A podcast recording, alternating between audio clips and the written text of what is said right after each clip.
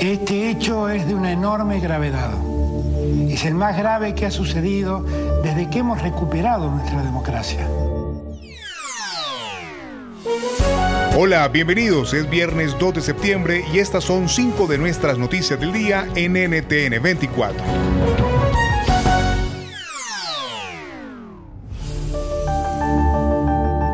Escuchaban al presidente de Argentina, Alberto Fernández, en solidaridad con el ataque que sufrió en las últimas horas la vicepresidenta Cristina Fernández de Kirchner.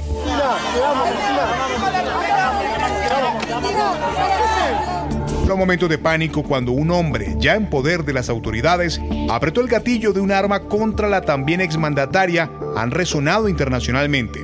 Y en Buenos Aires, hoy la Plaza de Mayo fue epicentro de concentraciones en apoyo a Cristina Fernández.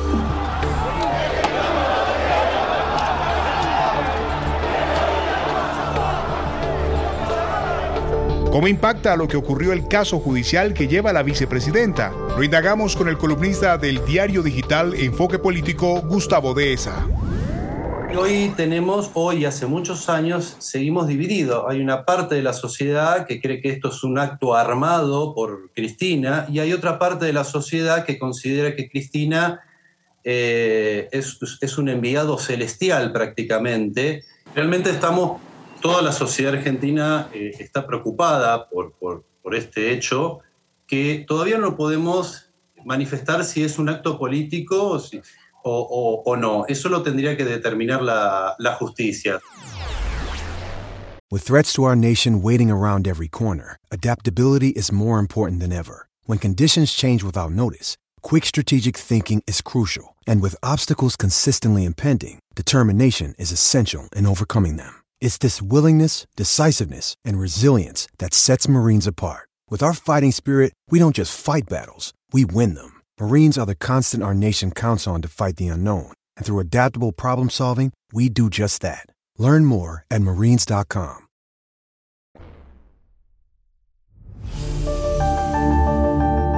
Comenzó la veda electoral en Chile tras el cierre de las campañas del plebiscito constitucional del próximo domingo. A partir de las 12 de la medianoche, el país entró en estado de reflexión por dos días y queda prohibido realizar cualquier tipo de acto proselitista. El comando del apruebo realizó un masivo acto en la Alameda, en Santiago.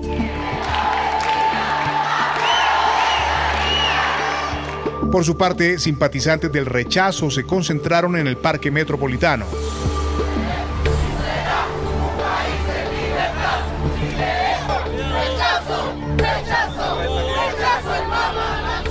¿Qué esperar de la votación del domingo? Se lo preguntamos a Carol Baum, abogada y ex constituyente por el Distrito 15.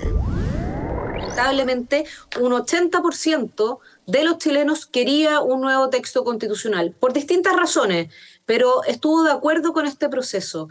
Eh, y el primer fracaso es que pase lo que pase el domingo, el resultado, si es que gana el apruebo por poquito, que es contrario a lo que dicen las encuestas, o gana el rechazo por poco o por mucho, ya resulta un texto que divide a los chilenos, que no genera, que no genera consenso.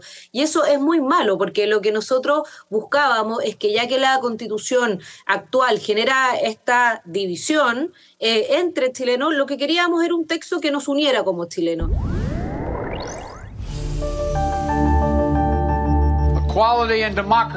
La igualdad y la democracia están siendo atacadas. No nos hacemos ningún favor si fingimos lo contrario.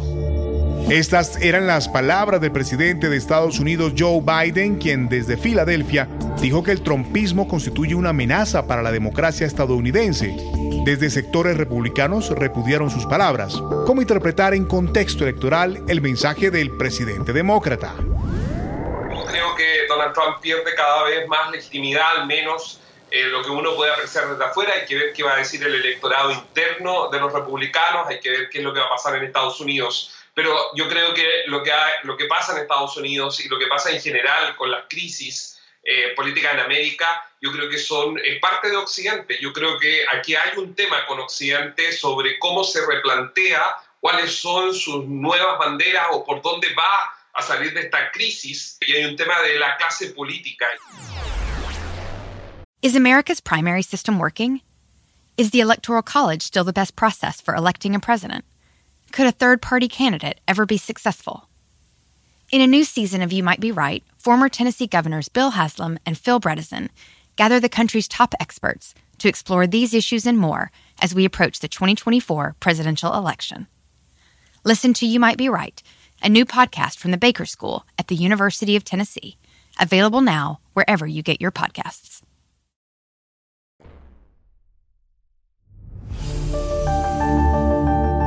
En Bolivia se calienta el ambiente político.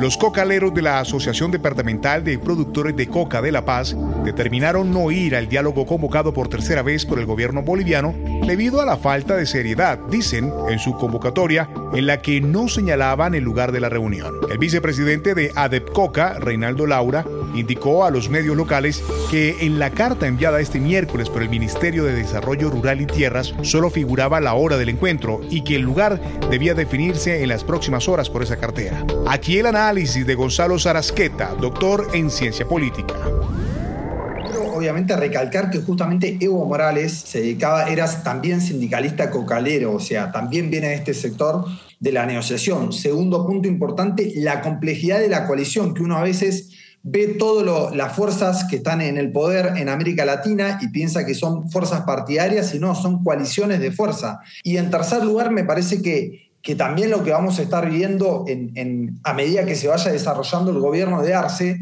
es que el sector de los pueblos originarios, eh, por más que no se haya cristalizado en esta situación, su referente sigue siendo en su gran mayoría Evo Morales, va a ir tomando fuerza y va a ir pidiendo terreno también o para posicionar a líderes nuevos de los pueblos originarios o para reinstalar al mismo Evo Morales. Y al cierre, la basura tecnológica actual es más que la gran muralla china, lo afirma el investigador costarricense Pablo Gámez Cersosimo, director de Natural Digital, quien advierte que, como humanidad, nos encontramos en un momento crítico por la huella de carbono digital que generamos. Hoy hablamos con él.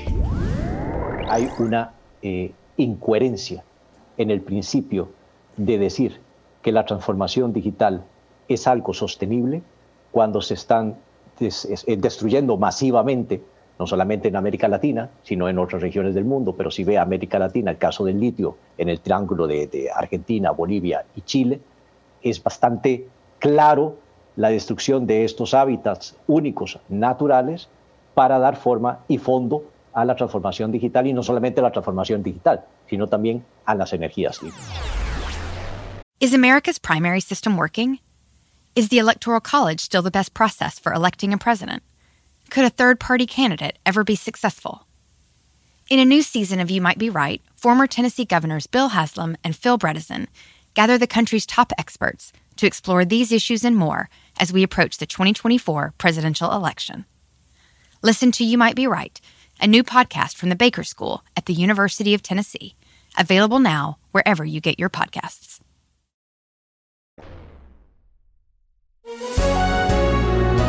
Si te gustó este podcast, puedes buscar más de nuestro contenido en nuestra página web www.ntn24.com. Yo soy Hugo Vecino. Escríbame a Twitter arroba Hugo Vecino. En el podcast de NTN24 te informamos y te acompañamos.